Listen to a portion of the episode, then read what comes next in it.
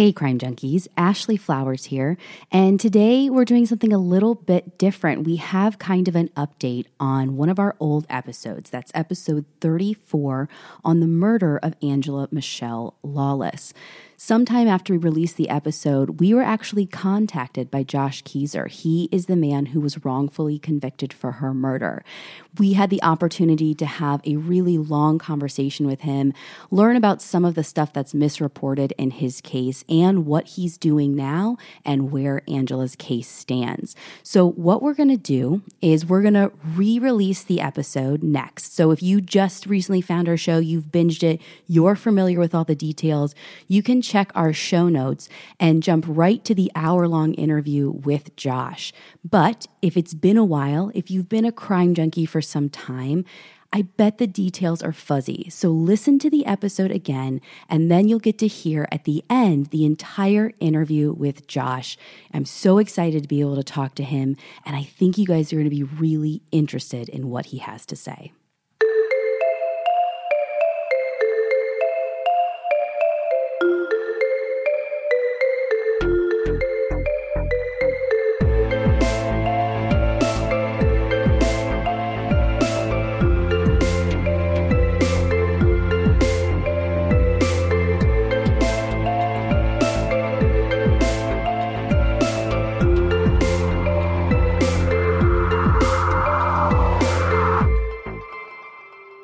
Right, Britt, today I'm telling the story of a girl named Angela Mischelle Lawless.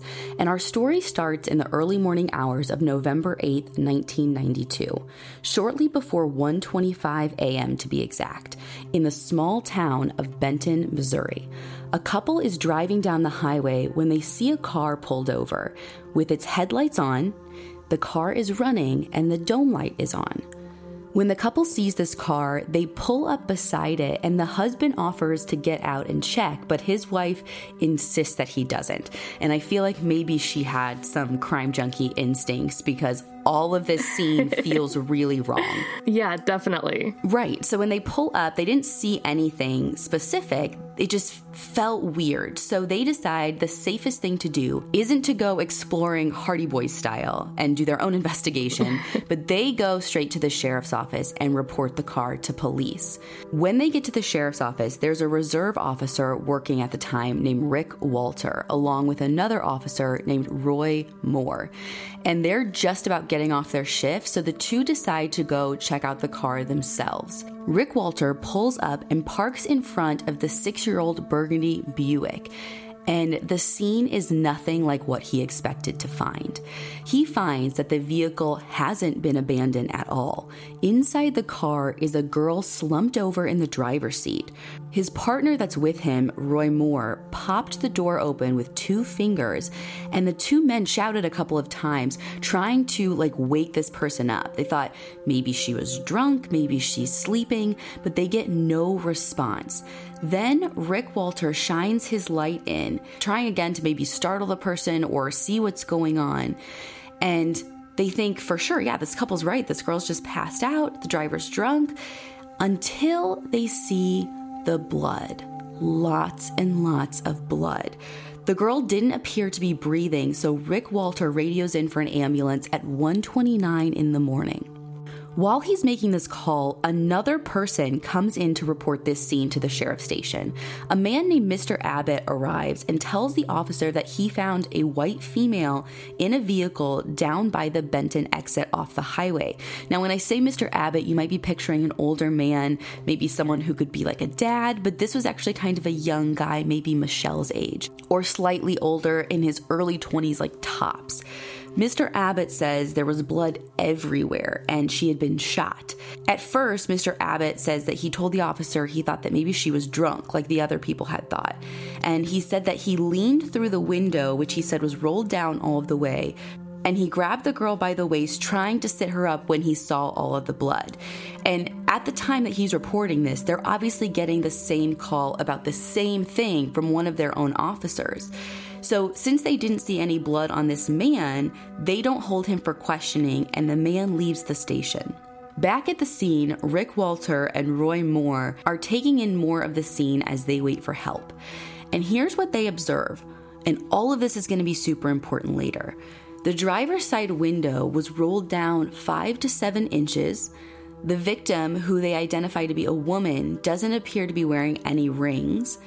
She just had socks on her feet and her shoes were somewhere else in the car, and it looked like there was grass and weeds on the bottom of her socks. So they're thinking that she had gotten out of her car at some point, and to back this up, there appeared to be drops of blood outside of her vehicle.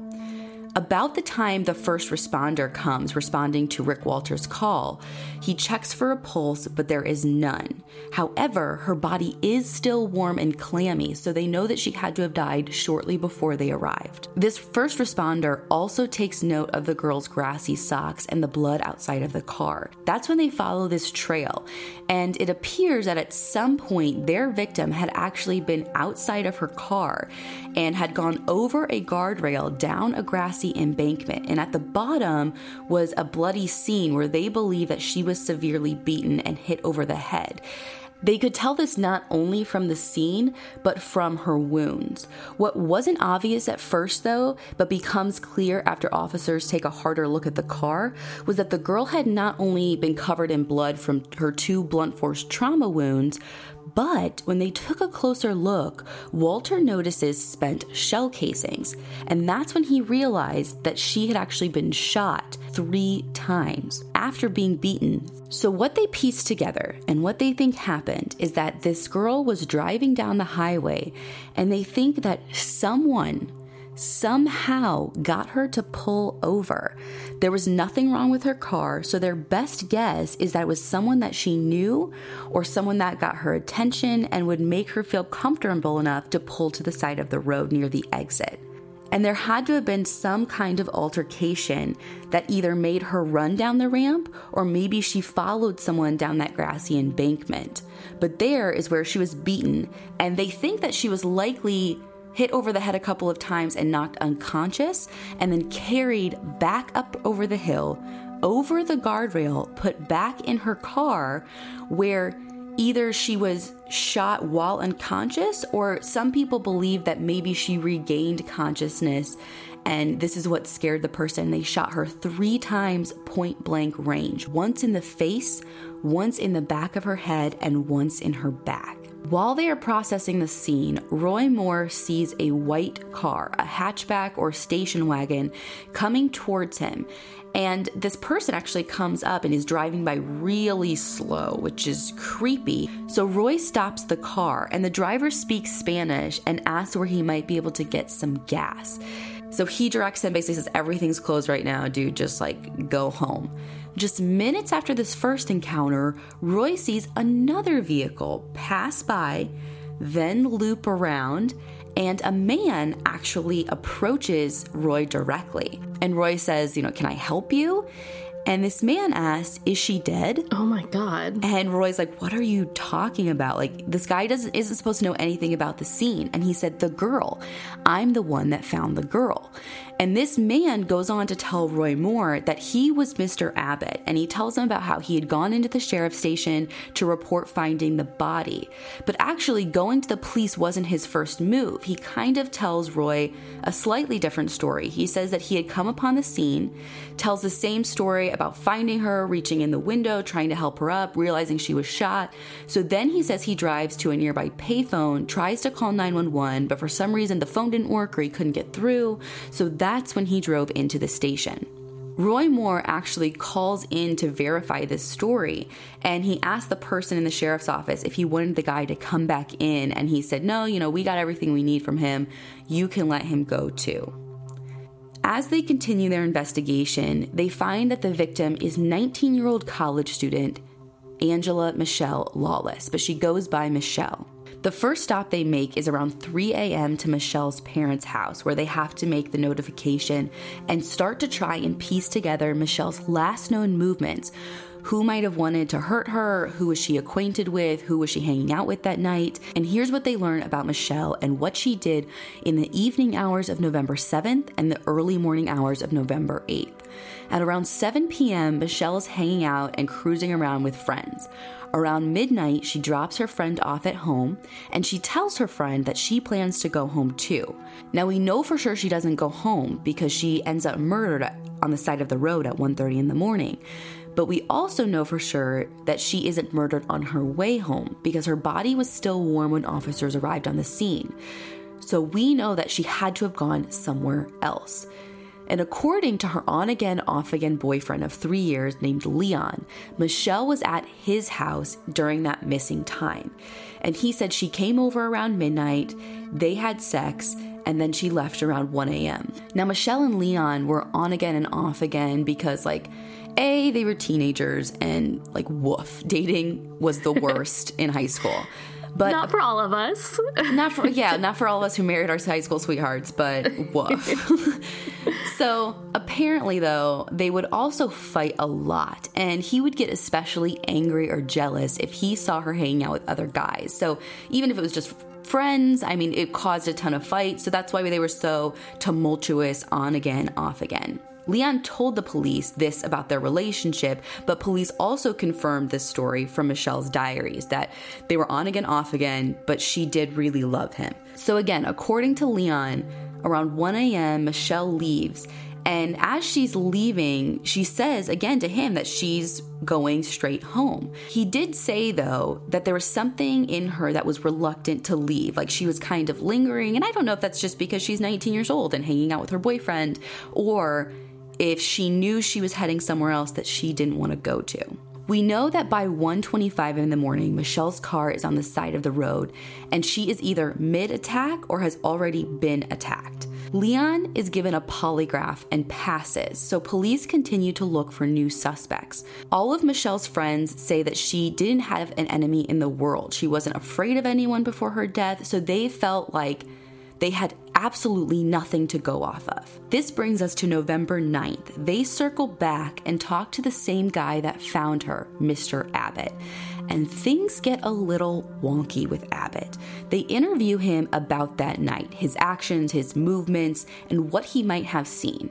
And here's what he tells them. Well, here's what he tells them the first time. He walks them through finding Mischelle again. He said, I see the car, I pull over, thought maybe she was drunk, and so I reached into the window to like grab her by her waist and help her up, and that's when I realized she's covered in blood and had been shot.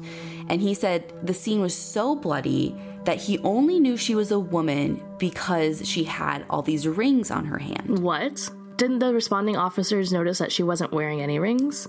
Right. So a little bit of a red flag. And this time, when he's telling the story, he has something new to add. He says that as his truck was approaching the exit near Mischelle's car, he saw a man who looked like a hitchhiker wearing a gray sweatshirt and light colored jeans jump off into that ditch alongside Mischelle's car. So, this is where we get him saying, like, he has the first sighting of somebody.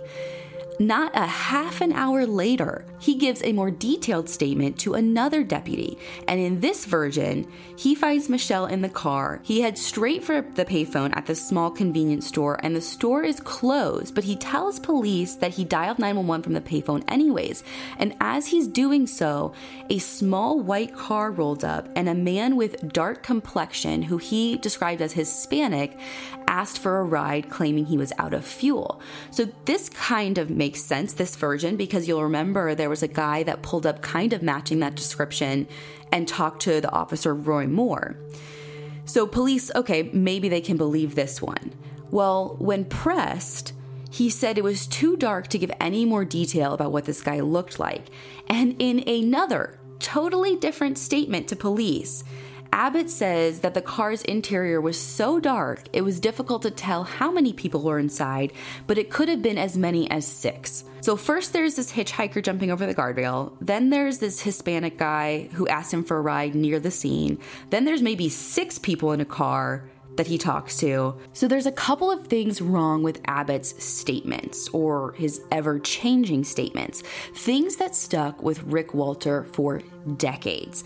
And the first was his statement to that deputy the first time that he went in, saying he found a woman who had been shot. Now, when Rick Walter went to the scene, he remembers saying that, you know, I had no idea what happened to her. I thought she was beat. She was so bloody. I had no idea she had been shot until we found those shell casings. So he thinks it's strange that this person who had little to no interaction with her would have known her cause of death. The second thing that he finds really strange about his statements is the fact about the window. So when the police officers, the deputies, pulled up to the scene, the window was only rolled down five to seven inches. Abbott's telling them the window was rolled down enough that he actually got his body into the car and tried to pick her up by the waist. So he's saying that if he actually did put his body in the car, he would have broken the glass. There wasn't enough room, and it wouldn't have made sense that the window was rolled down and then he rolled it back up. So that's not flying either. And then the third thing was exactly what you pointed out those rings. Mr. Abbott said that he only knew it was a woman because of her rings. But if you remember from the beginning of the story, she wasn't wearing any, and all of her rings were found in the center console of her car. So not only did this not make sense, but it would make someone think that maybe this Mr. Abbott guy had seen Mischelle at some point that night with her rings on. Yeah, I'm with Rick Walter. There's a lot that doesn't add up here. Right. So he is got his eye on him. He doesn't feel right. But again, he's just a part-time deputy, like on the reserves. He's not an official investigator, so this is not his case. Now, the fourth thing I need to mention that is probably the wonkiest of all. I don't know why I keep using the word wonky, but the weirdest of all. And police knew about this confusion right away but I wanted to get all the other facts out there first so no one was distracted by it. When Mr. Abbott approached those deputies on the scene, he introduces himself as Mark Abbott. When police called in to the deputy to verify his story about coming in to report the scene, the jailer there said the man identified himself as Matt Abbott. Wait, why would he give two different names? That doesn't make any sense. Because it was two different guys. Mark and Matt Abbott are identical twins. What? Yes, and to this day, there is still a ton of confusion about who reported it, who was actually on the scene. I guess these guys had a history of like taking each other's places. When they were younger, they would like do each other's schoolwork or play pranks on people, and one person would pretend to be someone that was actually the other. So no one is really buying their story. The the story that the boys are sticking to is that the whole time everything was Mark and Matt had nothing to do with it. But the deputy at the sheriff station says, "No, I wrote down Matt Abbott. Why would I write like why would I write that down? That's who he said he was." So this has just been a red flag the whole time of why are these two boys both at the scene but not being honest about. Like I could even see one found her and like sent their brother. I mean, I think you could write this off pretty easily, but they're sticking to the story that everything was Mark, and it's just a red flag that I can't get rid of.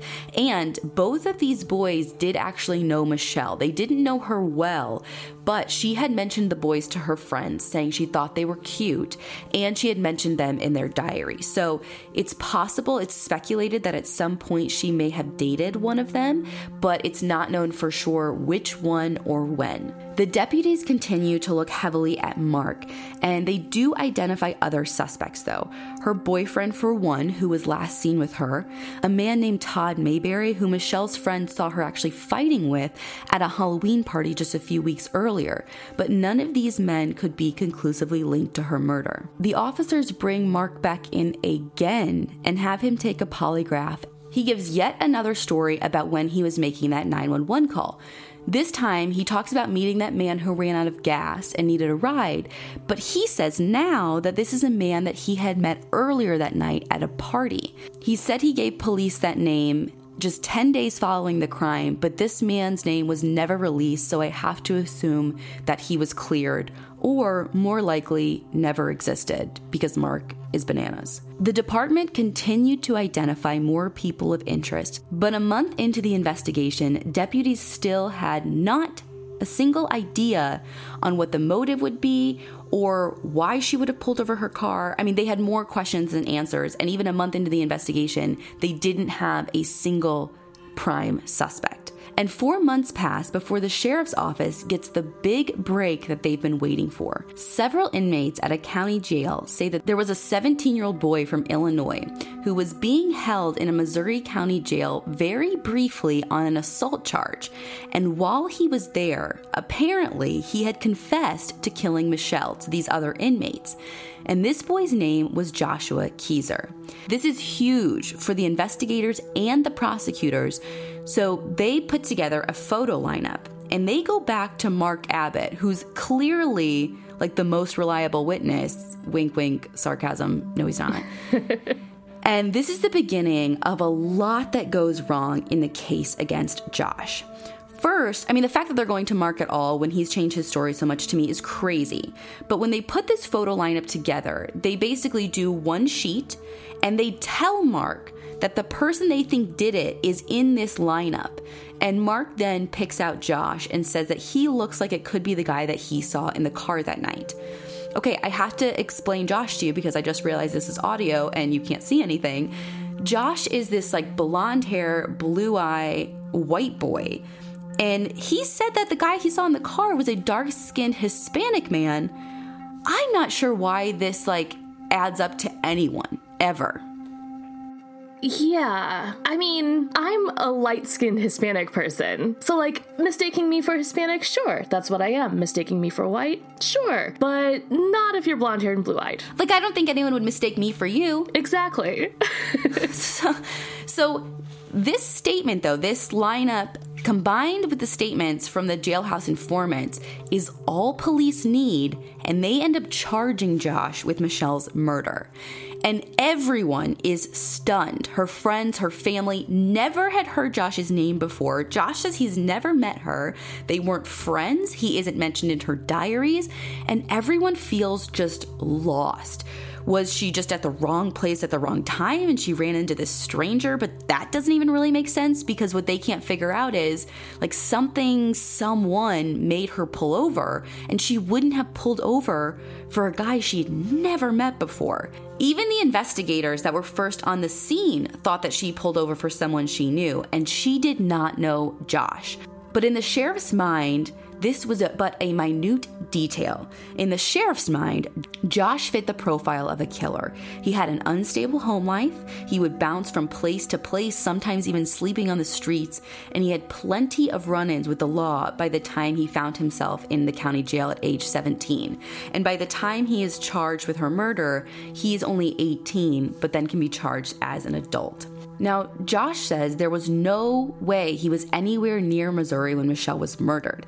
He said he was 350 miles away in Illinois living with his dad at the time but there wasn't any kind of video proof putting him in Illinois at the time. So the sheriff and the prosecutor charge him with the murder. They say, you know, we can't prove you were here, but we can't prove you were away. So that's really not a hang up for us. And when they go to trial, Josh is a little nonchalant about the whole thing because in his mind, I mean, he's still a kid. He still probably believes in the justice system because growing up, you think, or at least some of us think that police are honest, and you think that the whole reason we have this justice system and proven innocent until guilty is because that's how it actually works. And in his mind, there's no way he's going to get convicted of the murder of a girl he had never met who was murdered in a town 350 miles away from where he was. Yeah, that reminds me a lot of Damien Echols from the West Memphis 3 case. He was kind of nonchalant about his trial too. Yeah, it was I remember it being one of the things that actually the jury like convicted him on or like it, it added to everything because they just didn't like him. They thought he wasn't taking the trial seriously. And when he was interviewed years later he was like of course i didn't take it seriously. I thought like i had never met these boys. I didn't do anything. And i thought the justice system would realize that there was nothing tying me to these boys. So there's no way i'm going to go to prison for it. And it was just like all this act basically that we had to get through. But the jury read it as no remorse cold-hearted. Yeah and it flipped on him. So not only is Josh feeling confident because he knows he didn't do it, there is actually evidence pointing away from him to other suspects that are used in the trial. There wasn't any prints of Josh in her car. There was no motive by the prosecution for why Josh would have killed her. There was no paper trail putting him in the state at the time of her murder. And the biggest thing of all, I think, there was blood under Mischelle's fingernails, and the blood type did not match Josh. Really? It didn't match him, and they still took it to trial. Right. Does it match anybody? Did they test it? At the time, I'm not sure they were able to. This was 1994, so DNA was really new. And if one thing I've learned, the more I've done this podcast, looked into wrongful convictions, a lot of times, if you don't have honest prosecutors and you don't have honest detectives, they will actually choose not to test evidence if they think there's any chance that it's not going to point to their suspects. They consider it bad evidence. So I think that's what they did in this case. They tested it for a type to see if it matched Josh, and when it didn't, they didn't push any further because they didn't want to know. They had the guy they wanted to convict. Exactly. And they kind of tried to write it off, being like, well, the DNA, uh, the stuff under her fingernails doesn't have to be a result of defensive wounds. Like, even if she was defending herself, like she could have grabbed the guy's shirt. I mean, the, the stuff under her nails doesn't mean anything, which to me is kind of crazy. I think the DNA under your fingernails when you're murdered, and she did have marks on her right hand and her wrist that were consistent with defensive wounds, so we know she fought. This seems like a key piece of evidence to me. Definitely. So Josh is thinking, okay, not only is there no evidence pointing directly at me, there's also evidence that could be pointing at someone else. All they have at this point against Josh is those jailhouse informants and Mark Abbott's testimony that he saw him that night near the scene. And Josh's lawyer was desperately trying to discount Mark's statement, saying that he was, quote, wholly unreliable as a witness, which, let's be honest, he legit was the worst. But he was able to testify anyway, and the prosecution did present some evidence they say is proof of a crime. They said that the jacket Josh was wearing that night and the car that he had access to showed signs of blood when they did some luminol testing. But to me, again, it still doesn't feel like strong enough evidence because it's not like it, they tested it and it was Mischelle's blood. They just said that there were some like spots that showed up. Their case to me was still really lacking, but just before the trial ends, another witness comes forward and provides prosecution exactly what they need to put Josh away. This witness provides a motive. A friend of Mischelle's named Chantel comes forward with a story that is a very familiar story. Chantel says that there was a man at a Halloween party that Mischelle was arguing with. Like Todd Mayberry? Well, no. So, when investigators did their investigation, they found that she fought with a Todd Mayberry at the Halloween party. But Chantel says now this man was actually Josh that she fought with. She said that Josh was at the party and he kept asking Mischelle out. Mischelle kept saying no, and he got really ugly and it got heated. And then he gives up on Mischelle, comes up to Chantel and asks her out. And Chantel's like, Are you kidding me? You've been asking my friend out all night. And when she turns him down, he slaps her on the back of the head. And even though this sounds super made up because there was someone before who said that guy wasn't Josh, the prosecution is like, this is what we are looking for. Finally, a motive. So they are going to use it. They say, okay, he was angry at Mischelle for rejecting him. He clearly is violent because he smacked Chantal in the back of his head when he didn't get what he wanted. This is it. And really, it was the piece that they were missing. It was all they were missing and all the jury needed because with this new witness, the jury deliberated and found Josh guilty of second degree murder and sentenced him to 60 years in prison. Literally the day after the trial was over, another friend, Dawn, who actually had hosted that Halloween party, read about Chantal's testimony and came forward and was like, nah. She spoke to Josh's attorney and said she knew everyone at her party and Josh was not there. But it was too late to use her at this point, and the case was over. So Josh goes to prison, sentenced to 60 years, and he was sent to one of the deadliest prisons in America, which has now been closed. A few years after he had been in prison, Josh's mom happens to meet a private investigator named Jim Sullins. He comes into a diner where she's serving as a waitress, and they get to talking about her son and how he's in prison for something he didn't do. And this private investigator gives her his card, probably just as like a nice gesture. And she shows up, though, weeks later at his office with boxes of materials. And when he looks at Josh's case, and this is 1997 now, he spent the first couple of months actually trying to prove that he did it. He wanted to see what the prosecution saw. What did they know that makes so much sense that made them so sure of his guilt that they could send this kid to prison for 60 years? And he's like, I want to find this so I can show Josh's mom and maybe put her mind to ease that maybe he's where he belongs. But he couldn't find it. Not only could he not find a single thing connecting Josh to the murder, he couldn't find any proof that he had even been in Missouri at all, which is what Josh had been saying the whole time time. Multiple family members in Illinois remember seeing him the night of November 7th, 1992, less than two hours before Mischelle was murdered. From where he was in Illinois, it would have been physically impossible for him to get to Mischelle and kill her, even if he had known her or had a motive, which, by the way, he still did not. This case was slowly eating away at the private investigator. He said it bothered him more than almost any other case he had worked because he couldn't make any kind of connection, and he couldn't figure out why the sheriff would have focused in on this guy with no motive and no connection to the crime when there were other suspects. Eventually, he packed up all of his research, everything that he had gathered, and turned over about 50 pounds of paperwork to the then governor, basically pleading and saying, Listen, you have somebody in jail who shouldn't be there.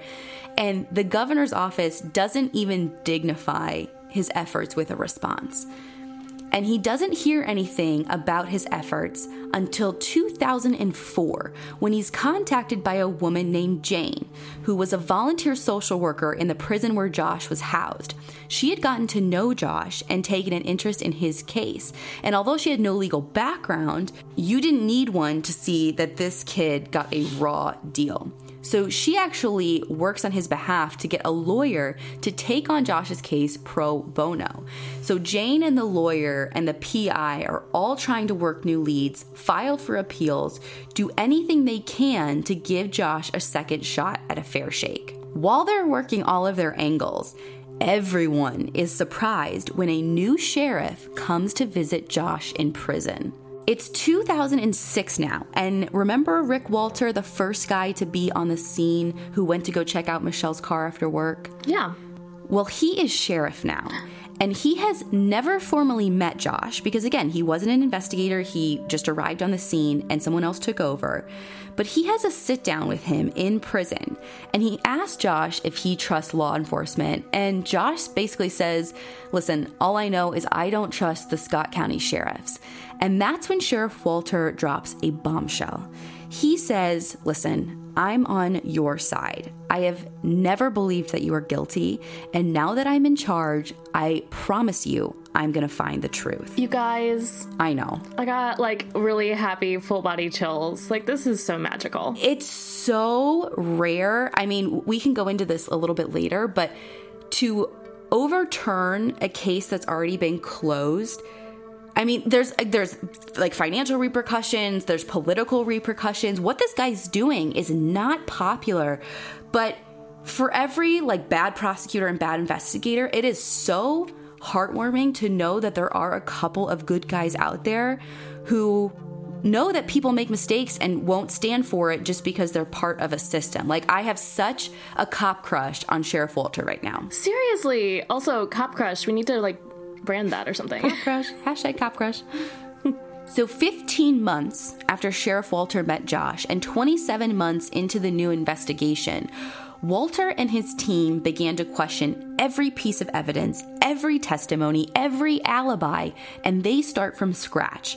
Like the PI before them, they found nothing that connected Josh to Mischelle's murder. Sheriff Walter hires a full time investigator to work on the case, and naturally, the first place this investigator wants to start is with Mark Abbott. What he finds is that Mark's changing stories didn't stop when Josh was convicted and sent to prison. He continued to tell new, changing stories. In 1997, there was an entirely another version that he told police. Now, Mark and Matt both were in jail at the time for manufacturing meth. And Mark offered up a new story about Mischelle's homicide, hoping that maybe he could get leniency in his drug case. The story he tells this time is that a man named Kevin Williams, who was a friend of his, committed the murder and Mark was there. Mark said that Kevin Williams had been having an affair with Mischelle and that Mischelle claimed she was pregnant with his child. Apparently, Kevin wanted to talk to her that night to try and calm her down. So Kevin and Mark followed her in their car. And Mark said they were able to flash their lights from behind Mischelle to get her to pull over, which again kind of makes sense. We were saying all along it would be somebody that she knew. If they flashed her like their lights, they would get her to pull over. I guess the only thing in my mind that I still wonder is when it's really dark, all you see is headlights. I don't know how you would know that it was someone you knew trying to pull you over. But he says that it worked. She pulls over, and her and Kevin start to argue for a short time. And Mark says the next thing he hears is gunshots. He said then that Kevin Williams took off on foot toward a mobile home sales lot. And after Mark then went to report the homicide to the sheriff's office, he said he later swung back around to pick up Kevin. Now, this story makes some sense, but there's even holes in this one. Mischelle was not pregnant at the time of her murder, and this story doesn't really account for her going over the guardrail down that embankment. But the story does offer up a new suspect, this Kevin Williams guy. And by the way, this information was not new. The investigator who finds this, like back in 2006, finds that this information was given to investigators in 1997 when Mark came forward. And when the guy who took it, like the narcotics officer who was working with Mark on his drug case, went to the sheriff's office who investigated Mischelle's murder and says, Hey, I have this new story, like you might want to hear this. They basically were like, Nah, we, we don't need that. We already got a conviction. Like you can just keep your stories. This is so frustrating. They're literally just saying, We have our conviction, and now the guy's saying it's someone else. We don't really care our statistics look better without this information. Yeah, and it's really hard for me to like wrap my mind around because one of their key witnesses, I mean, Mark Abbott was the guy who puts Josh at the scene, and now the same guy is saying it's not even like you have like a random person saying like, "Oh, I heard somebody killed this guy." You're like, "No, we got a conviction." It's almost like he's recanting. Exactly. And this isn't the only time Kevin Williams' name is brought up in this reinvestigation. A witness gave a statement saying that he and his wife were in the car with Kevin Williams shortly after Josh's conviction when the subject of Mischelle's murder came up. And it's right as they were driving past that trailer sales lot that Mark said he had run to. And Kevin tells a slightly different version. And he basically says that he had something to do with it. And that trailer sales lot is where it all started. If that isn't enough, a third witness comes forward. Not someone saying he heard something, but someone saying he saw something. A man named Dallas Butler says around 1 a.m. the night of Mischelle's murder, he was riding his Honda motorcycle along Interstate 55 in Benton, Missouri. He got to the exit where Mischelle's car was and he saw two vehicles pulled to the side of the road a small dark sedan, and so we think this is probably Mischelle's car, and a lighter colored Ford truck parked near the exit. So he pulled up to see if maybe they needed help. When he got close, he saw a woman in the driver's seat. She had her head bowed and both of her hands on the steering wheel, but he said that she seemed fine. She didn't look to be injured or disheveled in any way. And a man was with her. And Dallas described this man as being about 160 pounds, slender, and wearing a red hat. And he was standing near her car. And when Dallas pulls up, he kind of waves him off and he's like, Listen, everything's fine. We don't need help. Like, you should go. And at first, Dallas said he thought the girl might have had car trouble and was upset or maybe had too much to drink and then that this man was trying to help her. But he said something about the whole situation was just nagging at him and it didn't feel right. Dallas, trust your instincts. I know, and I'm sure it nags at him. And he said the man seemed super nervous and anxious, and he kept thinking about that girl even as he drove away. And the next morning, he actually saw a television broadcast reporting that a girl had been killed at the same exit ramp that he was at.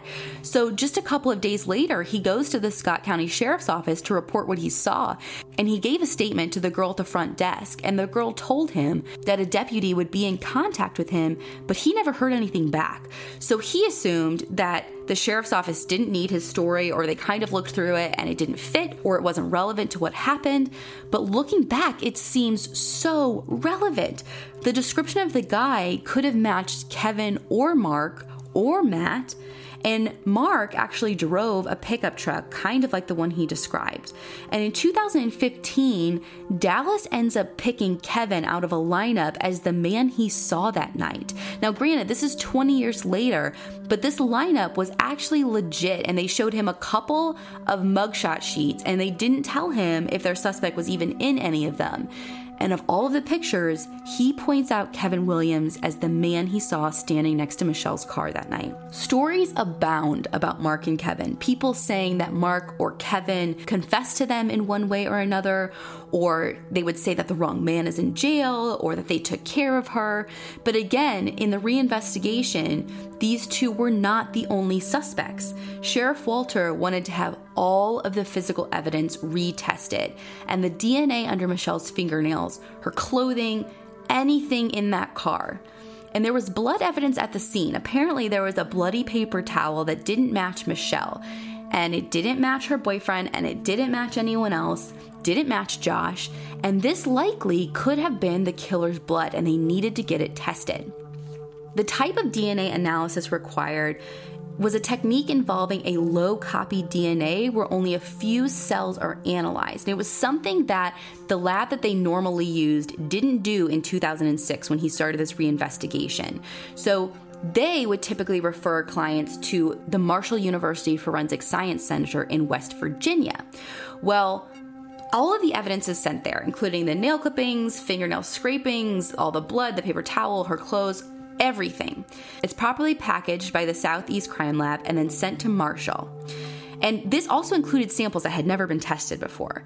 And at Marshall, scientists were able to extract a partial genetic profile based on blood evidence from a blood stained paper towel. Now, this is compared to Josh as well as, as some of the other suspects, and that profile didn't come back as any of them, but it did contain enough genetic markers required to be entered into CODIS. So when Scott County gets this information back, they're like, okay, like we want to enter this into CODIS. We want to see if maybe there's a suspect that's not even on our radar. But they are told that they cannot submit their results to CODIS.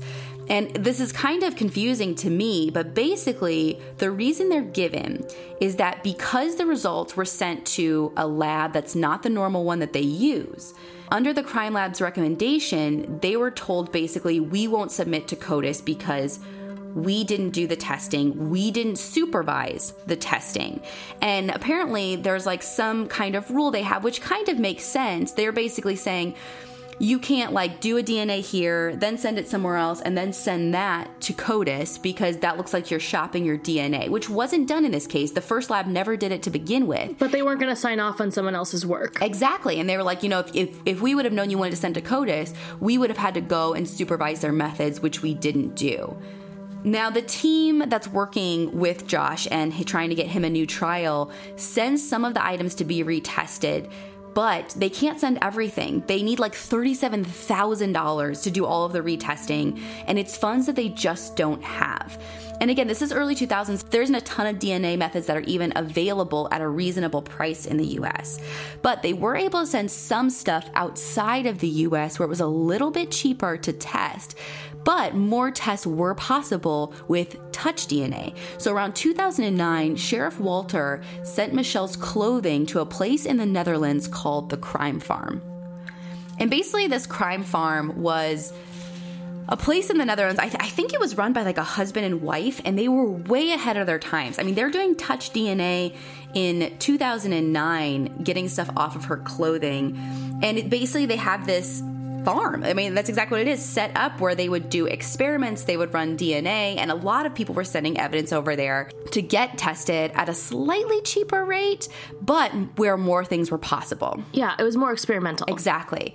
So they're getting her clothing retested for touch DNA. While this is going on, we do find out whose DNA is under her fingernails. The DNA under her fingernails belonged to her boyfriend, Leon. Really? Yes.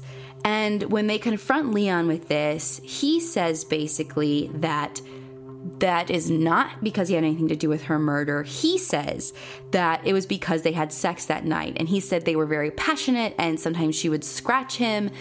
And I don't know what to believe about this because it seems strange to me that his DNA is the only one that's found. It seems to me that her boyfriend would be somebody that she would pull over on the side of the road for. And we know that he gets jealous very easily if she's talking to another guy or being seen with another guy. Maybe they had some kind of altercation when she came over. I mean, he admittedly is the last person to have seen Mischelle before she was murdered. So he's back on the radar for police. There are even more suspects, though. Information came in during this reinvestigation that the killing may have been connected to a murder for hire plot back in 1994. A handful of people said that the same gun was used in both cases and that gun has never been recovered. But they both were believed to have been a 380 caliber semi-automatic handgun, but they don't necessarily need the gun itself to conclusively tie these cases together. In the 1994 murder for hire case, a man named Richard Clay was convicted of the murder. All that Sheriff Walter needs is to get one of the bullets from that 1994 case and compare it to his to see if there is a chance that they might be connected. But the Highway Patrol, who was in charge of that evidence, won't release the bullet for comparison. Ballistics report shows similarities in all of the grooves, but there's no way to know with any kind of certainty just with pictures.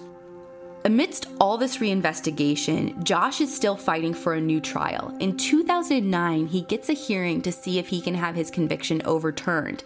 And after the hearing, of all of the evidence, the judge makes an incredibly unusual ruling. Instead of just overturning his conviction and granting him a new trial, he just straight up rules that Josh is innocent. And the next day, Josh gets to walk out of prison a free man for the first time in 16 years. Oh. And again, this judge gives me the same like judge crush. Like he sees everything that's going wrong in the system and instead of going through the appeals and the retrials, like if you see a gross injustice has been carried out, like let's just try and right the wrongs where we can, please.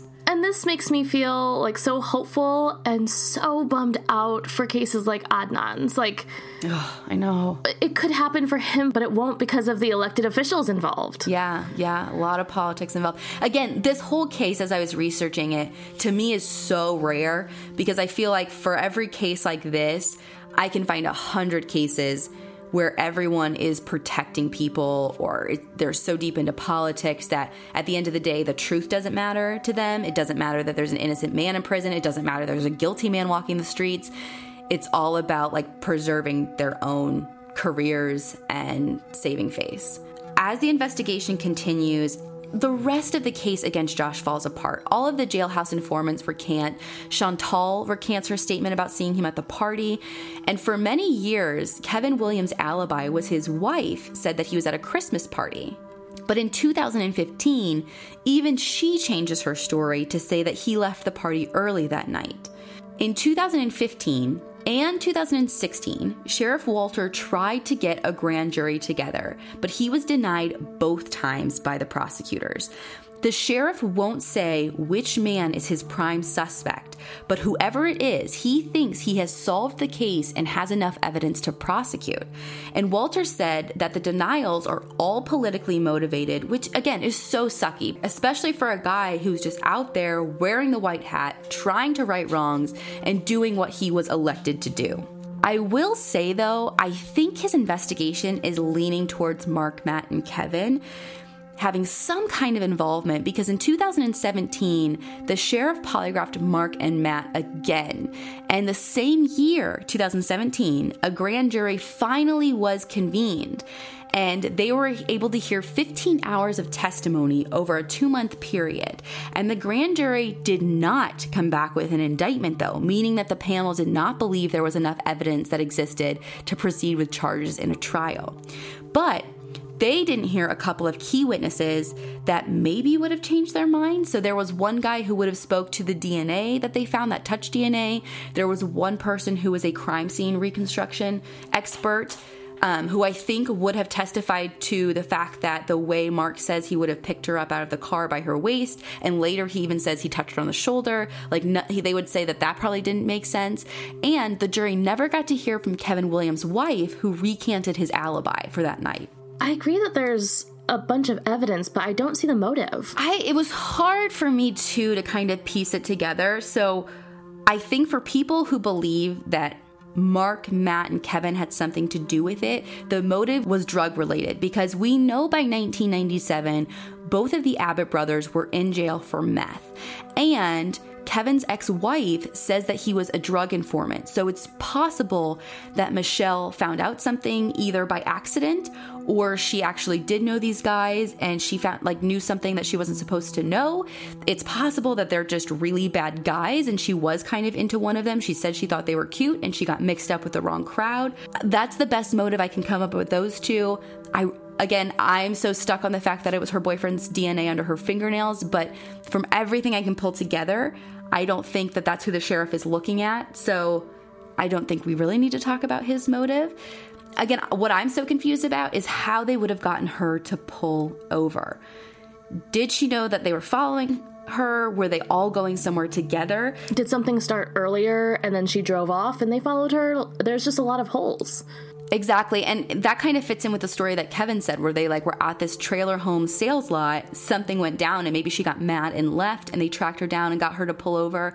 I also heard one theory. It's it's not based on anything, but someone said maybe someone was hiding in the back seat of Mischelle's car. Oh. And yeah, full body chills. And they I don't like this. I don't like thinking about this at all. And they basically like as she was driving down the highway, like got her to pull over. They had a gun, forced oh. her to pull over, and then somebody maybe drove up like a partner drove up behind them. Again, not sure what the motive is for that because she wasn't robbed. Y'all check your back seats. Right. So this case was crazy. I hate stories like this about wrongful convictions. I mean, it happens. You can't ignore it. It happens so often. And to me, it's not even like I can kind of understand where a prosecutor, if there's like a little bit of evidence, something looks bad for somebody, like we're all human and we can make mistakes and you can think somebody did it and actually believe it in your heart. But I don't know how anyone believed in their heart of hearts that Josh was guilty. And it's amazing to me that they were able to sleep at night knowing they're sentencing this kid to 60 years in one of the most deadly prisons. And there's a lot of other weird political stuff that happened in the background of this case where actually the old sheriff who was in charge of prosecuting Josh actually was like warning Kevin Williams when a reinvestigation was being done. So I don't know if he was doing that like as a being politically motivated. He didn't want his conviction to get overturned or what, but I mean, again, it's this case was so hard because there were so many bad guys, but it was encouraging to see a couple of good guys fighting the good fight, doing the job that I would hope that sheriff's officers and police officers and prosecutors should be doing. So it gives me a little bit of hope, and I I hope for cases like Adnan's and other wrongful convictions, Brendan Dassey. God, I hope that we can get a couple more good guys. So that was the episode as we knew it back in July of 2018. But if you're in for some more, stay tuned because you're going to get to hear from the wrongfully convicted man himself.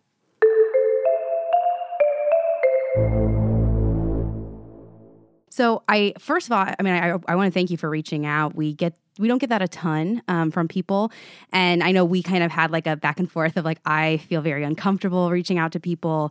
You encouraged me that that's something I should be doing um, as we talk about these cases, and as we kind of gather information, of course, from the internet, which is never 100% reliable, um, something that I really dislike is that things get reported and then re reported and then twisted and re reported. And so I never feel like we have the full truth and when we tell these stories. So I so appreciate you taking the time to reach out and kind of pointing out the things that that weren't 100% right. So you had sent me an email kind of just laying out little like the inconsistencies or where we had misinformation. So I thought it'd be really good if we could walk through that and you can kind of help us understand the story from your perspective what really happened. And you know, the one of the first things that you said was that the timeline was just a little bit off. Would you be able to speak to that and how it really happened for you? I could speak to that. Now I'm sitting in a Starbucks drinking a coffee, so and I'm on I'm on my okay. phone and don't have a computer sitting in front of me, so I don't have my message sitting in front of me. So if you can um, kind of go over a little bit what I said, and um, then that can kind of help me. But if you can't do that, if it's just um, the timeline, then I can give you a little bit off the top of my head of what I remember. Sure. No, I've got the message in front of me. So the first thing that you pointed out is that you were not actually locked up when you first became a suspect. True. I was not. Okay. Um, so when I listened to the podcast, one of the things that, that stuck out to me and, and to be sure that I was hearing things um, correctly, or at least according to what you were saying. I also sent a copy of the podcast to a journalist who has covered my story.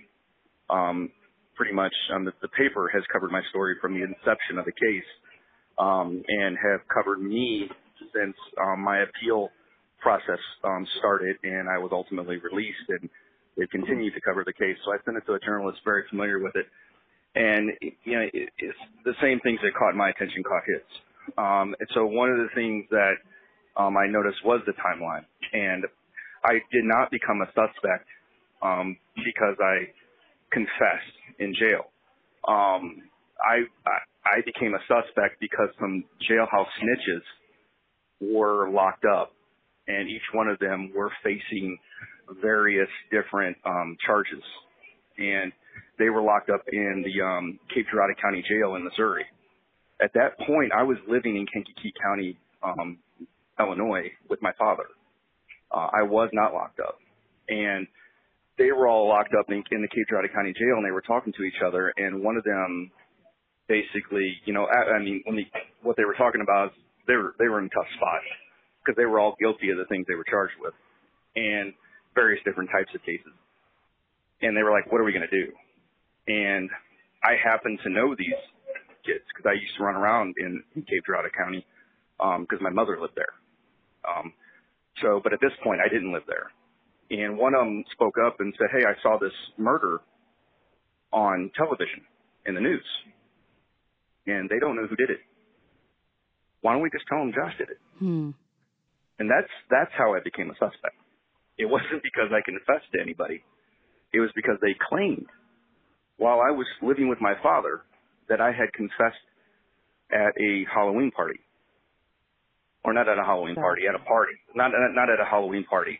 I, I got that confused. I got that mixed up. They had they had they had said that I had confessed to them at a party at a girl's house um in uh in in 1993 where they the, the Halloween party is the Chantal Kreider thing where she had said that um, I had come on to her and the victim, Angela Mischelle Lawless, at a Halloween party in 1992. And um, we know that that was never me, not just because I denied that it was me, but because the people who held the party said it was not me. Um, right. They approached law enforcement and my attorneys um, and said it was not me. Um, and we also have a police report who stated who it actually was was a guy named Todd Mayberry, and Todd Mayberry was spoken to by the police officer, and he admitted that it was him. And that was not allowed in my trial. The judge would not allow that in my trial. But back to the timeline, um, yeah, the timeline is that I was I was first accused, then I was locked up, and at you... no point did I ever confess to anybody that I did anything I did have um, some cellmates in a Scott County jail that claimed that I confessed to them. But we were able to prove both of those um, claims erroneous as well. I, I would never confess. Um, right. I was a stubborn young man, and I'm a stubborn old man. well, and that's something again. Like I, I apologize if you felt we got saying that you did confess. Uh, we always try and tell the story as if it were unfolding, so the listener can hear how they might have heard it if if they they kind of followed the story. So I, I don't think at any point we really believed that you did. Um, it's what they were saying. No, um, no. But so for me, for me, I think I, I try to convey this in my messages to you that the details matter on this so much to me. It's your life. I absolutely understand. Well, yes, ma'am, but let me let me even correct you on that. They used to matter so much to me because it was my life they no longer matter to me for that reason anymore because my life has been given back to me. My justice has been established. I was declared actually innocent. And I don't know if your listeners know know what that means, but there are different types of exonerations in the United States of America. Actual innocence is the most thorough exoneration a man or a woman, a citizen in this country, can receive. Mm-hmm. So I'm no longer concerned about the details regarding myself. The details concern me because every detail, whether or not they involve the murder of Evangeline Lawless or they involve the botched investigation that resulted in my conviction or they involve the um, investigation that resulted in my exoneration or they involve the present investigation, all the details now revolve around Angela Lawless, as they always should have. So every little detail matters to me because she deserves justice and the person who killed her or persons, as most of us believe, um, they deserve to be brought to justice. And uh, attention to detail is the only way that we're going to uh, be able to accomplish that. So that that's my motivation. I appreciate that. And actually, if we if we can diverge just a little bit, it kind of um, you sent me a Facebook post that you had made this last November um, about the anniversary and there being a new DA, and you had said something to the effect of, you know, you got brought into this trial not by anything you actually did. You were forced into it, but now it's it's a part of a part of like what your motivating factors are in life. And that being said, how involved are you still in the case? I know you put up a substantial reward for information. Do you have contact with the investigators and the family? Like, what role do you play now? Well, it wasn't so much a reward for the investigation, ma'am. Um, it was that I gave back to the county that decimated my life. I gave back to that county $10,000 to put towards DNA testing for the Lawless investigation. And I did, uh, uh, there's nothing that, um, there's, there's, there, I, I, I, I, you know, I, I'm not required to be involved in this case anymore. I choose to be involved in this case because I like to at least consider my man, myself to be a man of honor. Um, and I like to at least believe that I'm on the path of becoming the man that my grandfather and my father um, raised me to be when I was a young man. Now, clearly, I didn't always follow that, you know, their lessons because, you know, when I was younger, I was in a gang and things of that nature. But as I've gotten older, I try to follow those principles, and I'm a Christian man. Um, and I believe as a, a principled, ethical, honorable Christian man, a man should always defend the honor of a woman. And ultimately, that's what we're talking about here. A woman who was brutally murdered on the side of a highway. And it just doesn't sit well with me that she hasn't gotten the justice that she deserves. Is there anything being actively done to reinvestigate her case? Do you know where it stands now? Um, there are there are some things happening. Um, I um I'm not really in a position to be able to uh, divulge those, um, but sure. there are some things happening. Um, people talk to me. Uh, I have reached out on social media um, to people and asked them to contact me if they know anything. And mm-hmm. just um, just recently, I spoke to uh, a person who confirmed that she used to party with the suspects of the uh, alleged killers.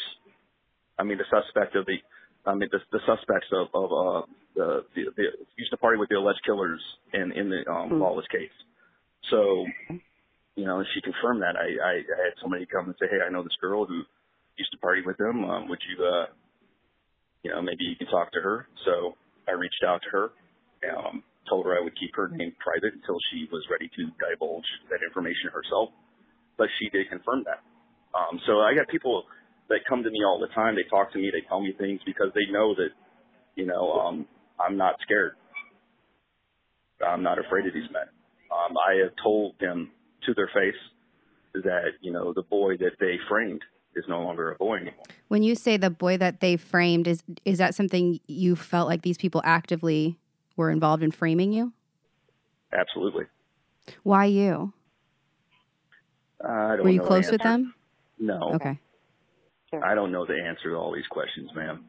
I really don't. That's okay. And, and you know, like, no, like, and why, I again, like, you know, like, no, the questions like why me and and things of that nature. I really don't know the answer to that question. My response to that would be, it doesn't really matter why me. It was me.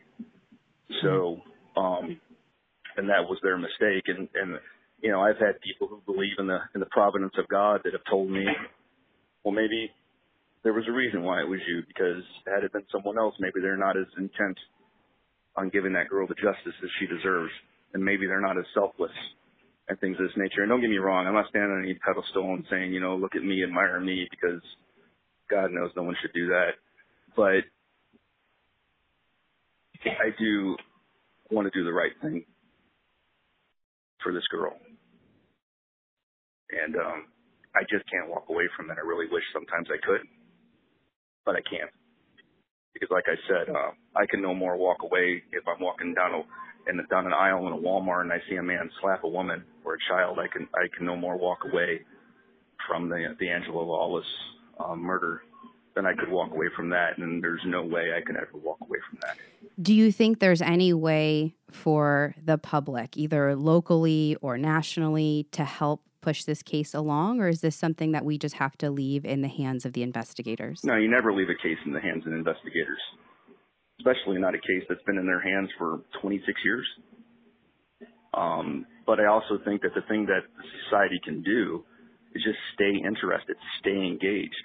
Don't let tomorrow's news distract you from news that happened in 1992.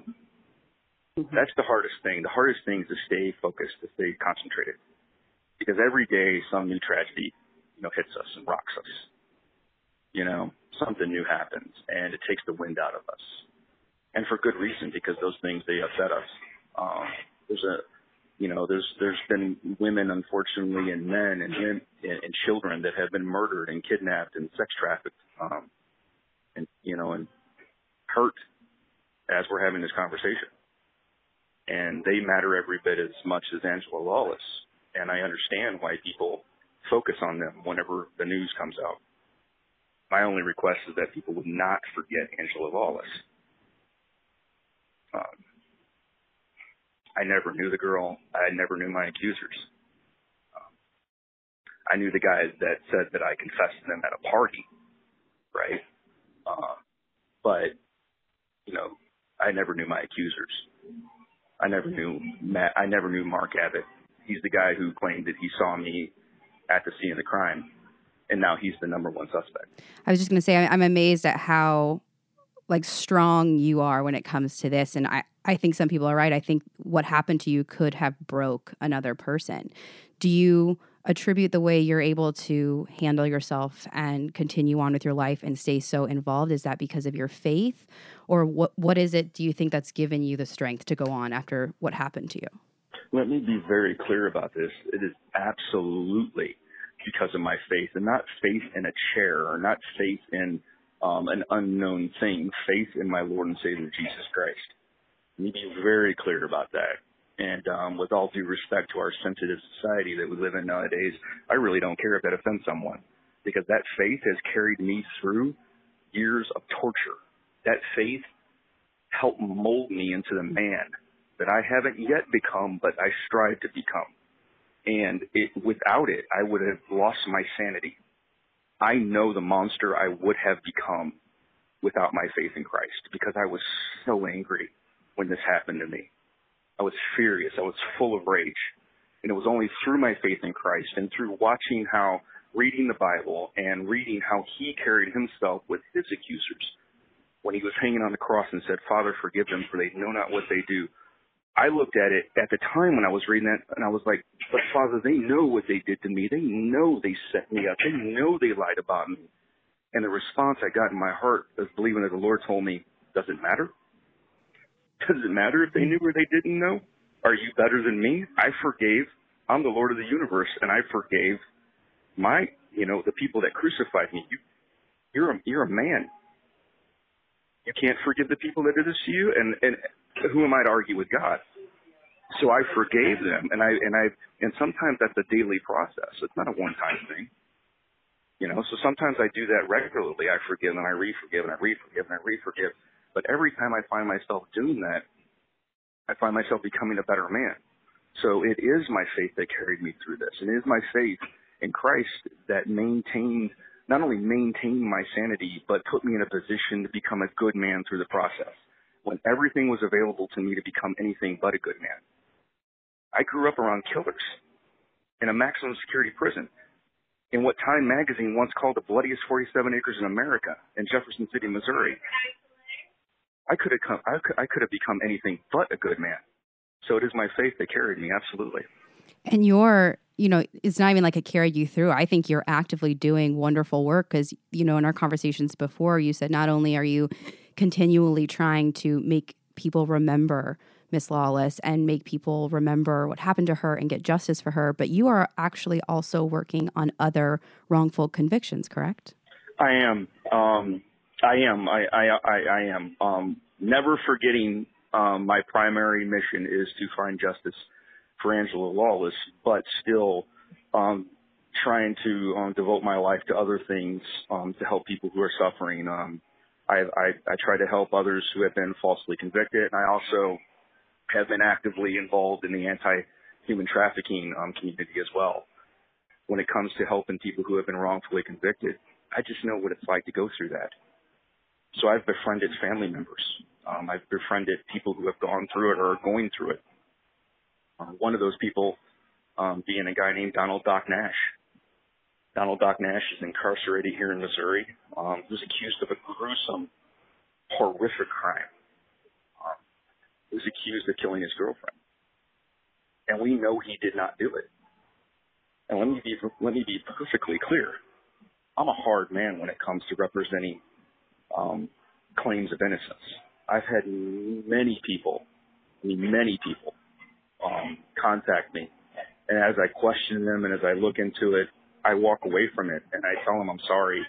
Um, I hope someone else is able to help you. Um, but from what I can see, I, I, I can't. And there's been times where I've been like, I just don't believe you're telling me the truth, that you're not answering all my questions. Um, I'm sorry, I can't move forward. Or sometimes I'm not sorry. I'm not going to help you.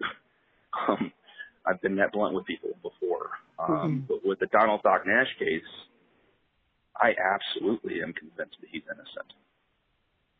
And um, so much to the point that his daughter reached out to me years ago, and um, she saw me on television. She reached out to me, and she told me about the case, and I got to ask him some questions, looked into it a little bit, and I connected her with my attorneys, the attorneys that got me out.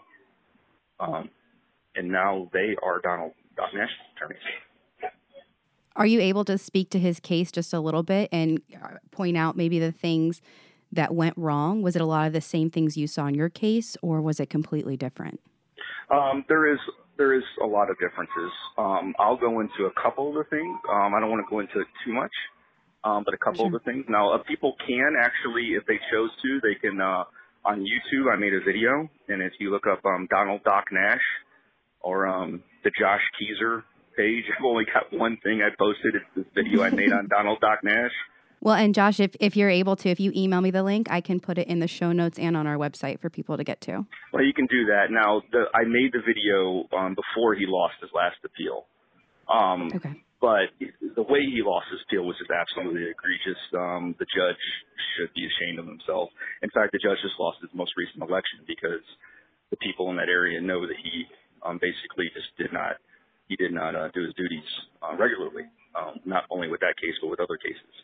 Um, but he, um, but Donald Doc Nash is innocent, and one of the things that um, they said they found his DNA um, underneath the victim's fingernails. Well, the DNA was his girlfriend, and the type of DNA was contact DNA. common DNA. Mm-hmm. So if you have a husband or a wife, you guys are just covered in each other's DNA all over the place and all your follicles, your fingernails, your toenails, everywhere, right? So because that's common, common touch. If you went to work today and you shook someone's hand, their DNA is underneath your fingernails. So that's not evidence of a crime.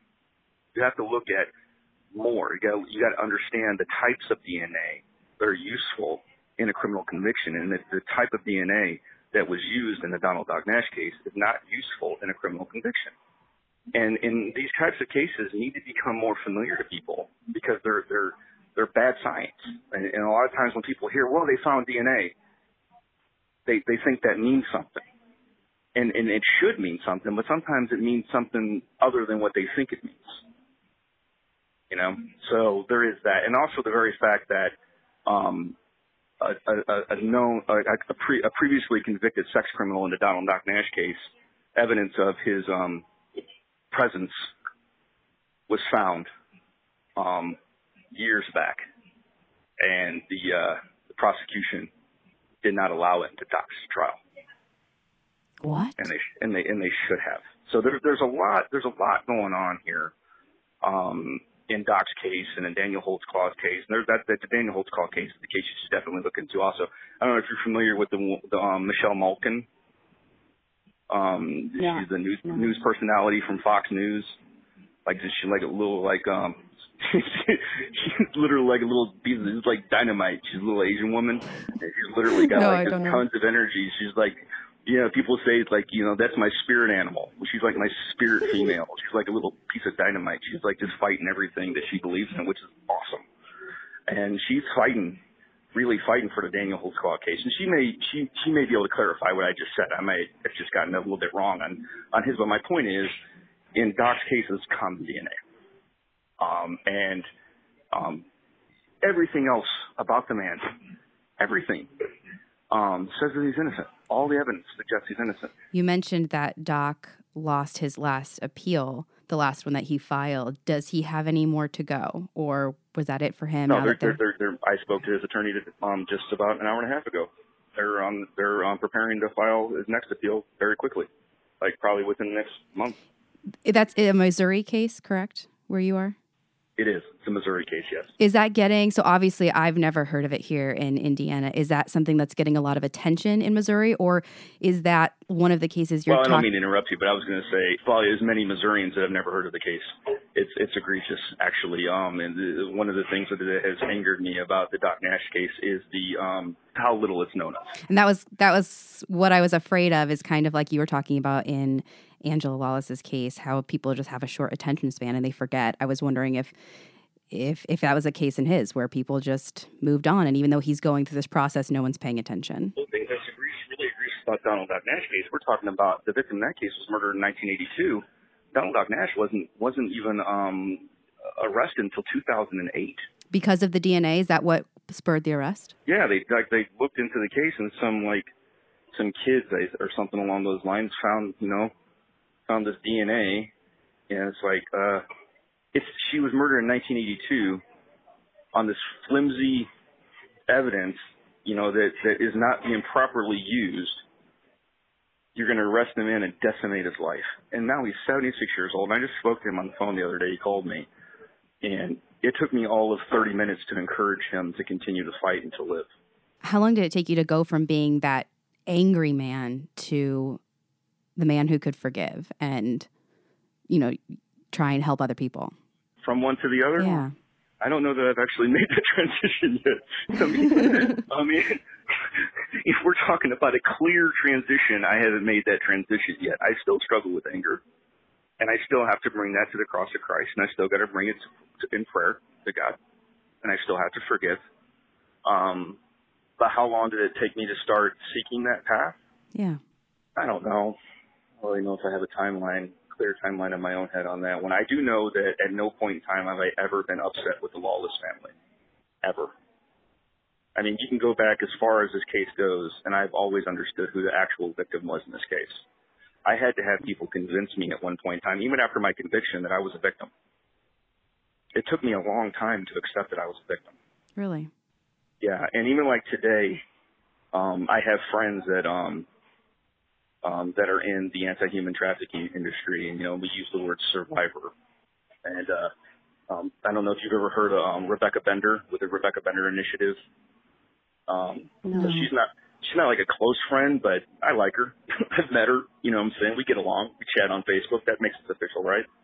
Um, totally. but uh, we've talked about, you know, I've shared with her how um, I'm not really that big of a fan of the word survivor. Um, Why is that? Because I wasn't really interested in surviving prison. I was more interested in conquering it.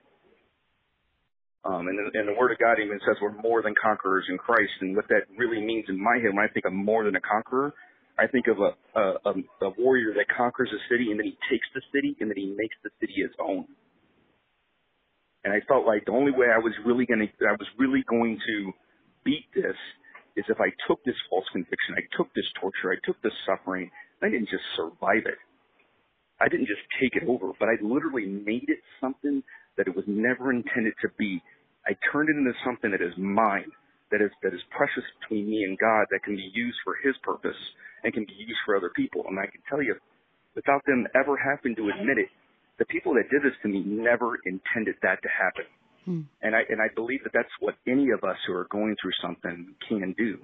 You mentioned that uh, you know you never blamed her family, even when they thought you were guilty. You you never you knew that they were the victims. Do you have any kind of relationship with them now? No, not really, and it's not necessary. I mean, I've, I've spoken, I've spoken to her brother. Um, you know, we have we have an understanding, and that's all that's all that's good. You know, that's that's all that's necessary. Um, they believe I'm innocent, um, but you know they they they want they want justice, as as they should want. So. You know, they're like, we're glad that we're glad that Josh is free, but what about Angela? And mm-hmm. that's the way it should be right now. It's really the way it should be. The thing that um, disappoints me is that the um,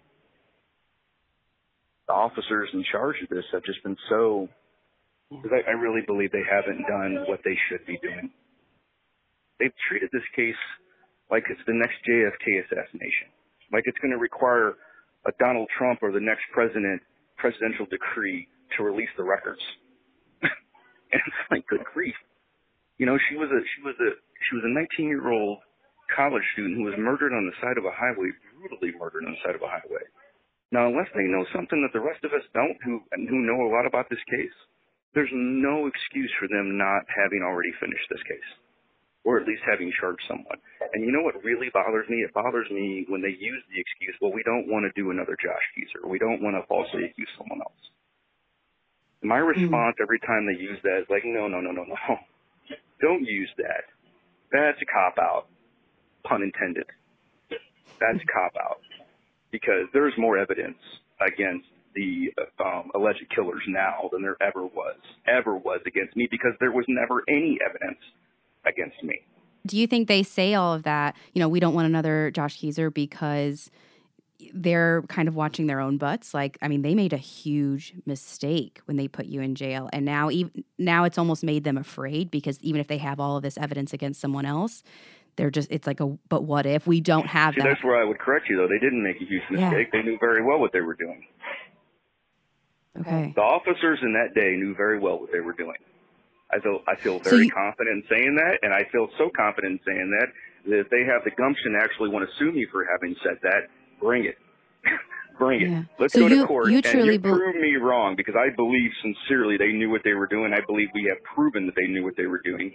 So they can't say they want to do another Josh Kezer, right?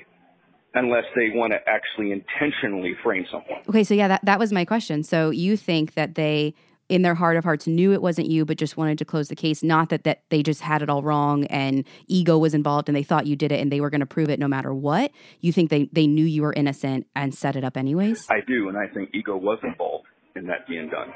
So it, it, it's not the same people involved, right? That that were involved in your case. I would assume it's different investigators now. Unfortunately, it is now. Because um, in my case, the officer that you pointed out, Wes Drury, when the Abbott brother came in and accidentally said it was Matt Abbott, you did get that part mm-hmm. correct. and uh, when you said that, that part was correct. Where he accidentally slipped and said it was Matt, but it was, and then he corrected himself. No, it says Mark, right? Um, the officer that was on duty that night and did not actually go through the process of knowing they're identical twins. Um, he knew who they were, and knowing they're identical twins, did not go through the process of getting a fingerprint from one of them, getting a signature from one of them, getting a statement from one of them, you know, getting proof, you know, proof of who it actually was in in the department at that point the, the one who exercised such irresponsibility in that juncture, in that crucial juncture of the case, the night mm-hmm. of the mm-hmm. homicide, is now the sheriff and the one in charge of the investigation. Really? Wes Drury. And if I'm correct, he's facing sexual misconduct allegations right now. Do you think it'll take him, like, leaving the sheriff's office for any real progress to happen in this case? I think it's going to take him and everybody that is loyal to him. The cronyism and nepotism in that county is just out of control. It's going to take that. Um, there is now a new prosecutor, thankfully, that's over the case. She was just elected, um, so that's a good that's a good development. But we'll see. You know, I've um, if she does the right thing, like I put in my message, um, if she does the right thing, then I will uh, I'll be very thankful and grateful, and you know I'll be behind her. Um, but and I want to believe that she's going to do the right thing. Um, I really do, and I've communicated that um, with her. But um, we have it's a wait. She was just elected in November of 2018, correct? Correct. How long is it? Is there a normal amount of time, or has anyone communicated to you like how long it would take for her to make a decision whether or not she's going to try and prosecute someone else? Um, well, I got two answers to that question. One, um, I don't see why they would report to me. Um, I just didn't know if it, you, you, you mentioned you reached out to her. I didn't know if there was any conversation. No, there there is that, and two, um, I I really wouldn't divulge that information. Um, I would respect conversations I had with them and keep that private if if that did happen. You know what? I'm not saying it did, but if it did, um, I'm very respectful of people. Um, they're in charge of this case. Um, and people that talk to me, like I will not, unless somebody gives me permission, I will not release information to someone else. Um, mm-hmm. I have an understanding. I have respect for what's really going on. And the people that I believe actually committed this murder are free. So what we have mm-hmm. are convicted, or not what we have, not convicted killers. What we have are people that should be convicted killers, but what we have are killers that are running the street, and other people are rightfully terrified. The only person that I'm aware of that isn't actually terrified and that has told them that he's not terrified is me. I've put my hands in the hand of one of them. I've, I had one of them attempt to shake my hand and tell me, you know, he didn't do it and things. And I looked him in his eyes and told him, if I find out he did it, I'm going to do everything in my power to make sure he goes to prison for the rest of his life. And I'm keeping my word because I believe he did it. Do you think the the new DNA testing that that you helped fund, do you think that's going to play a, a, role in if this case goes to trial again? That DNA testing has identified a person. It's identified Mark Abbott. And no one's doing anything? was they've known about that DNA since 2010. That's why it's good there's a new prosecutor in office. Do you happen to know? And again, you don't have to share anything you're not comfortable with. Do you happen to know what kind of DNA? Well, I, I, I believe it's touch DNA, but there, I don't know that that's the only DNA. And I'm not going to sit here and say that the touch DNA is the only evidence or should be the only evidence that we take in consideration for who is charged in this case. I'm not going to do that. Um, but the DNA, but Mark Abbott put himself at the scene, but where the touch DNA was found, I mean, you can watch the 48 hours uh, mystery episode about the case. Um, in it, they they show in 2010 that his touch DNA was found on a part of the victim's clothing that it should not have been found on. Right. If I recall correctly, it was basically the way of his story of reaching into the car. Like, didn't none of it added up to where his DNA was actually found?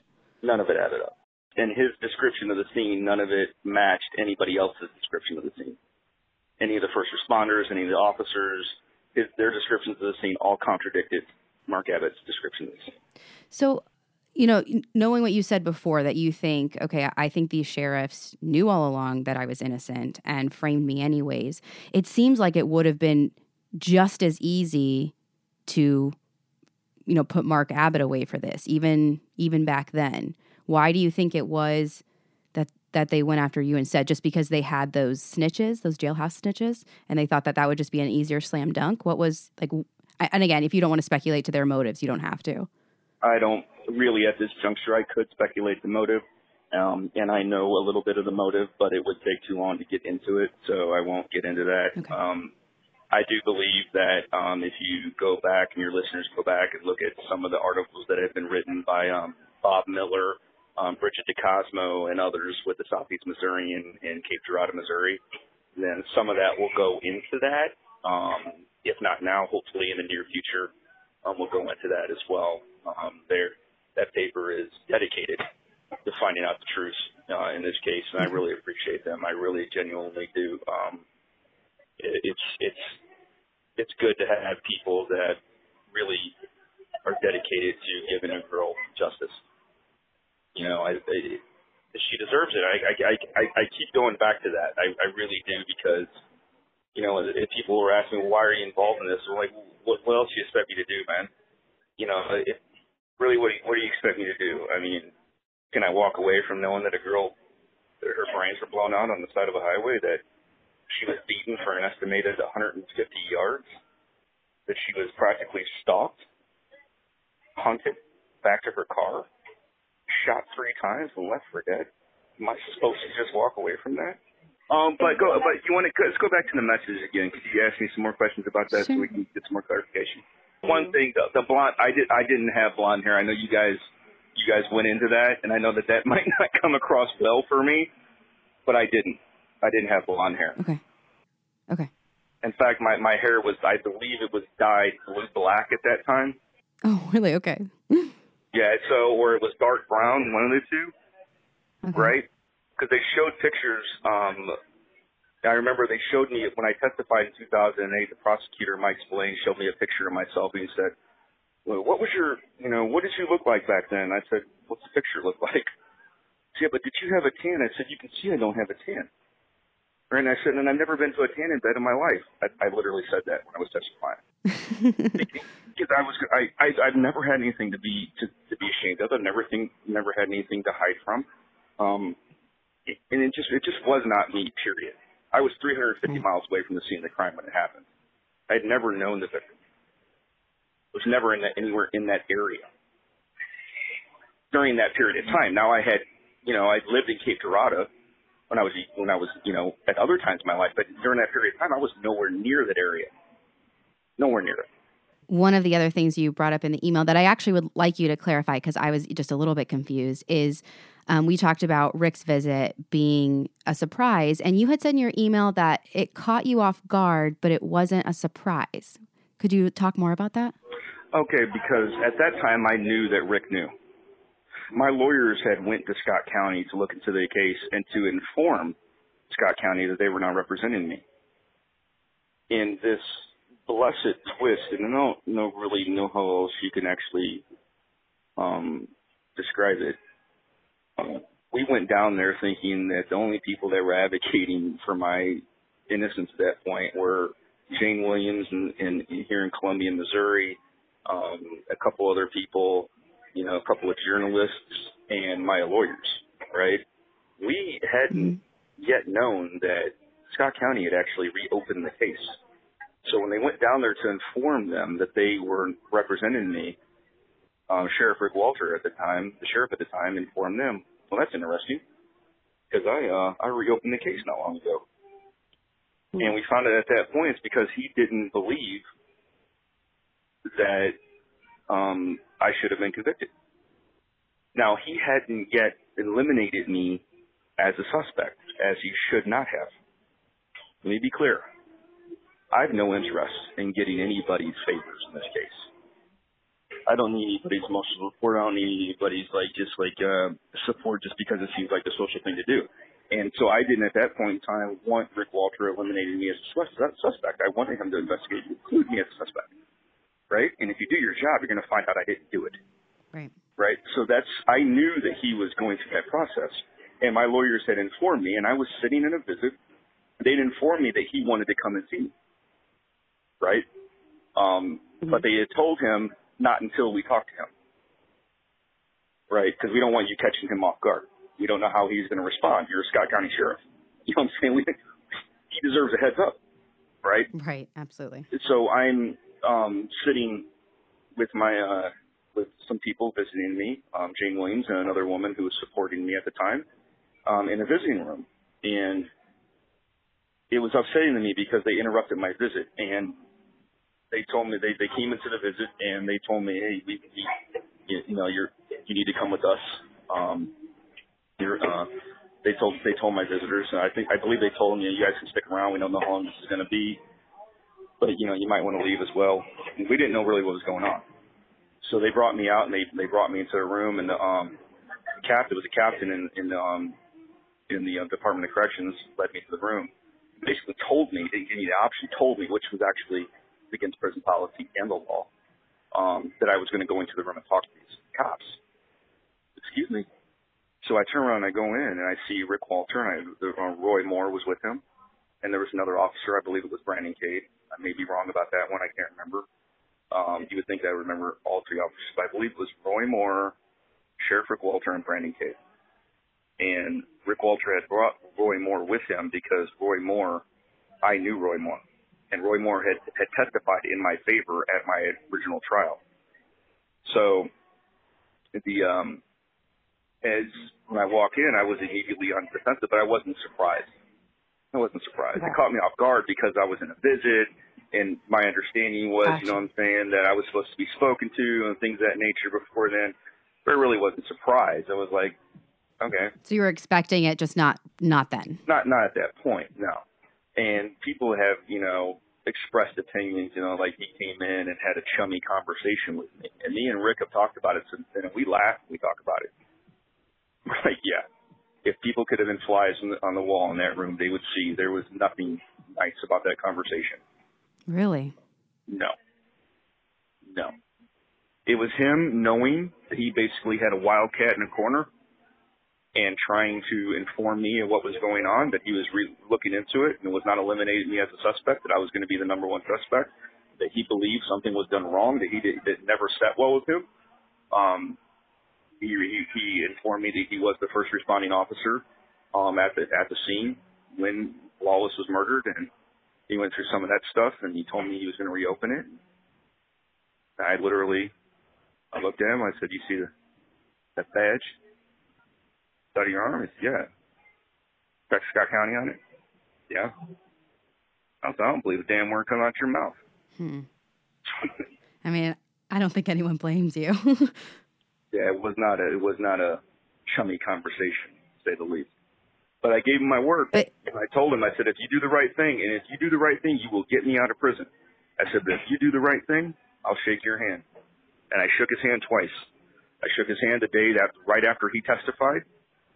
Um, I was sitting in, in, in the 2008 hearing in Judge Richard Callahan's um, courtroom in Jefferson City, Missouri. After Rick Walter got done testifying, he walked he walked by me to go back into the um into the uh you know sitting chamber and things of that nature and um and I stood up and shook his hand. Thank you. When was the second time? And then when I walked out of prison. And there's a photo of that in the USA Today. Do you guys have any contact now, or you just were, you know, you know, he did his job, but there's no reason for you guys to be friends? No, we're friends now. You are. Yeah, we're friends now. We talk. That's that's There's awesome. no reason why we shouldn't be friends. We're we're we're bound together by something um, very rare. Well, and that kind of brings me to the next thing in the email. So, someone who's brought into this, and you said in the email that we probably shouldn't have brought her up at all, um, was Kevin's ex wife. And she was the one that originally had testified against you, but then she did come out and say, no, that it, that it wasn't you. She took it back. She, she testified again. Um, do you want to speak to that a little bit? I just feel like we need to be conscious as a people. I understand there's an interest um, in true crime. Um, that's the new thing, right? It's what you guys, your podcast is off of, and and you know you talk about true crime and things of that nature. Um, we need to be careful um, because these are people that we, that we believe are killers, and people are scared, and any little thing can set them off.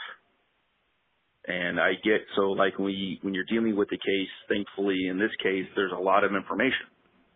And it isn't always necessary to bring up certain information because we want to we want to be mindful that people are scared and that not everybody's walking around, you know, with no wife, no kids, nothing to lose like me.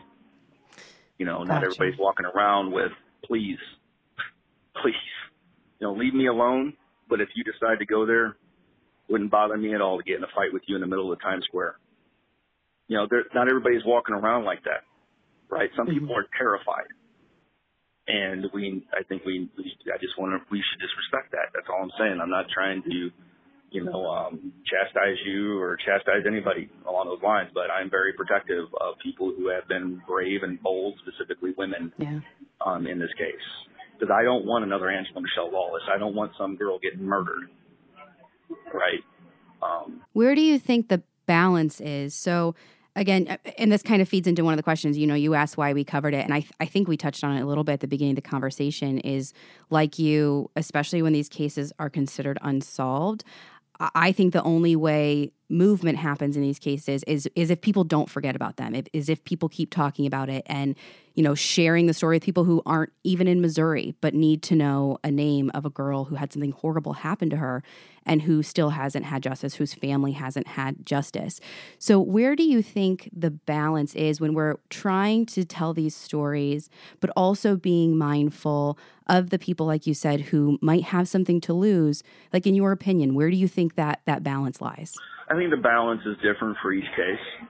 Um, I think it just mm-hmm. it lies with its primary is it just um, there are certain human traits that maybe have been lost on society or not maybe, but I believe have been lost on society, like empathy, honor, respect, um, and um, just like everybody, just think about it. Like everybody is, if if I said some of the words, I could throw out words today, and you'd be like, "Oh, that's taboo. We can't include that." You know what I'm saying? We'll get we'll get boycotted. It's like, good grief, man and that's so that's the kind of like the society we live in is just so insensitive to really how other people feel. We we believe that we're sensitive, but we're really not. We're only sensitive to our own things. So I think that whenever we're looking at these cases, just be aware of the fact that when something is unsolved, right, it's different for each case. Like in, in one case, there may be nobody that's scared. You know what I'm saying? If there's no one that's scared, talk about it freely, whatever. You know what I'm saying? But if there are people who are terrified, right? That's the reason why it's important to reach out to them to say, hey, you know, what what would you think? You know what I'm saying? Um, and things of that nature. And I understand what you said in your message that you know the police advise you to not do that from time to time. But with all due respect to the police, they're wrong. Like in in in my case, where's the harm in reaching out to me? I've been I've been reached out to by media around the world I've had Hollywood execs, execs reach out to me. I've walked away from two movie deals. So where's the harm of a podcast reaching out? Right? Or reaching, you know, or, or something like that. Or like, um, I'm not saying specifically you, but like if someone wanted to talk about the case, maybe they should reach out to the Southeast Missourian talk to the newspaper that is fairly familiar with all the sources and their personalities and their character traits and things of that nature.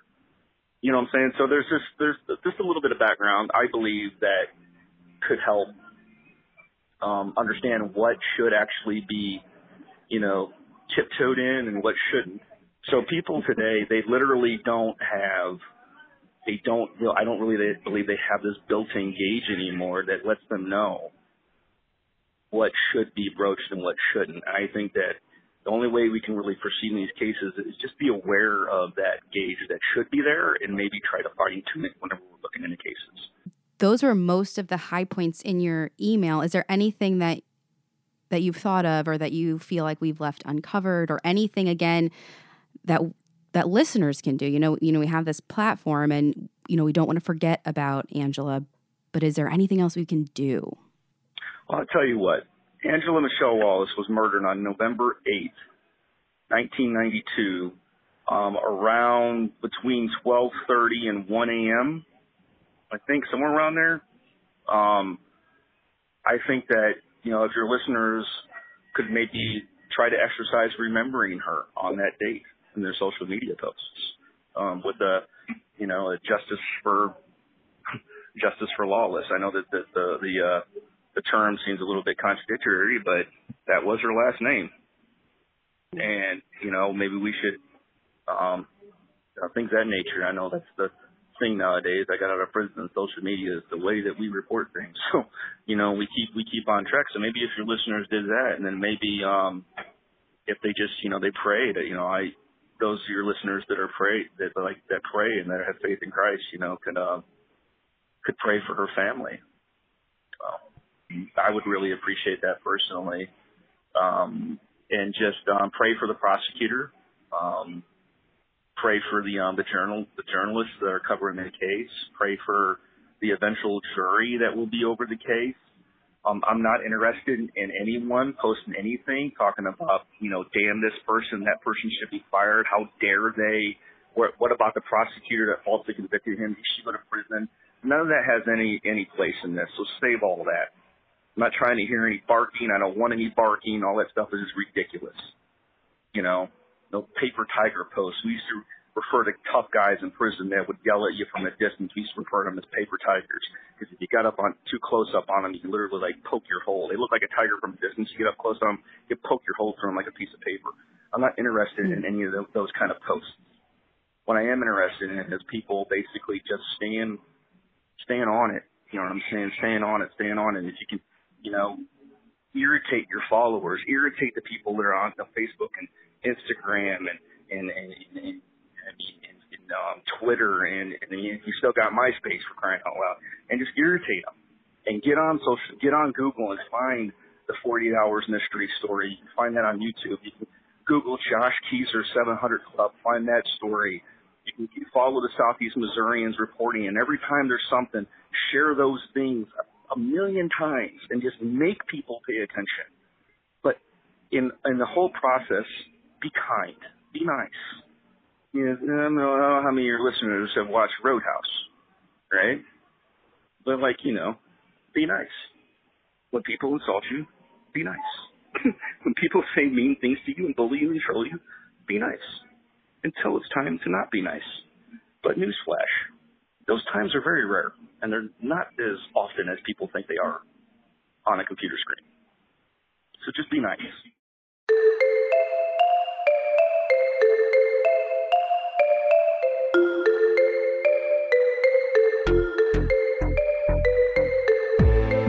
Thank you again to Josh for reaching out to us and for spending so much time talking with me on the phone. If you guys want to follow him, he more than welcomes you to message him, tweet him. His Twitter is at Josh Kezer, J O S H K E Z E R. And you can find him on Facebook, facebook.com slash Josh Kezer. So thank you again. I hope you guys enjoy the update, and we will continue to follow Angela Mischelle Lawless's case. I hope none of you forget about her. We haven't, and hopefully, we'll be seeing some developments in her case very soon.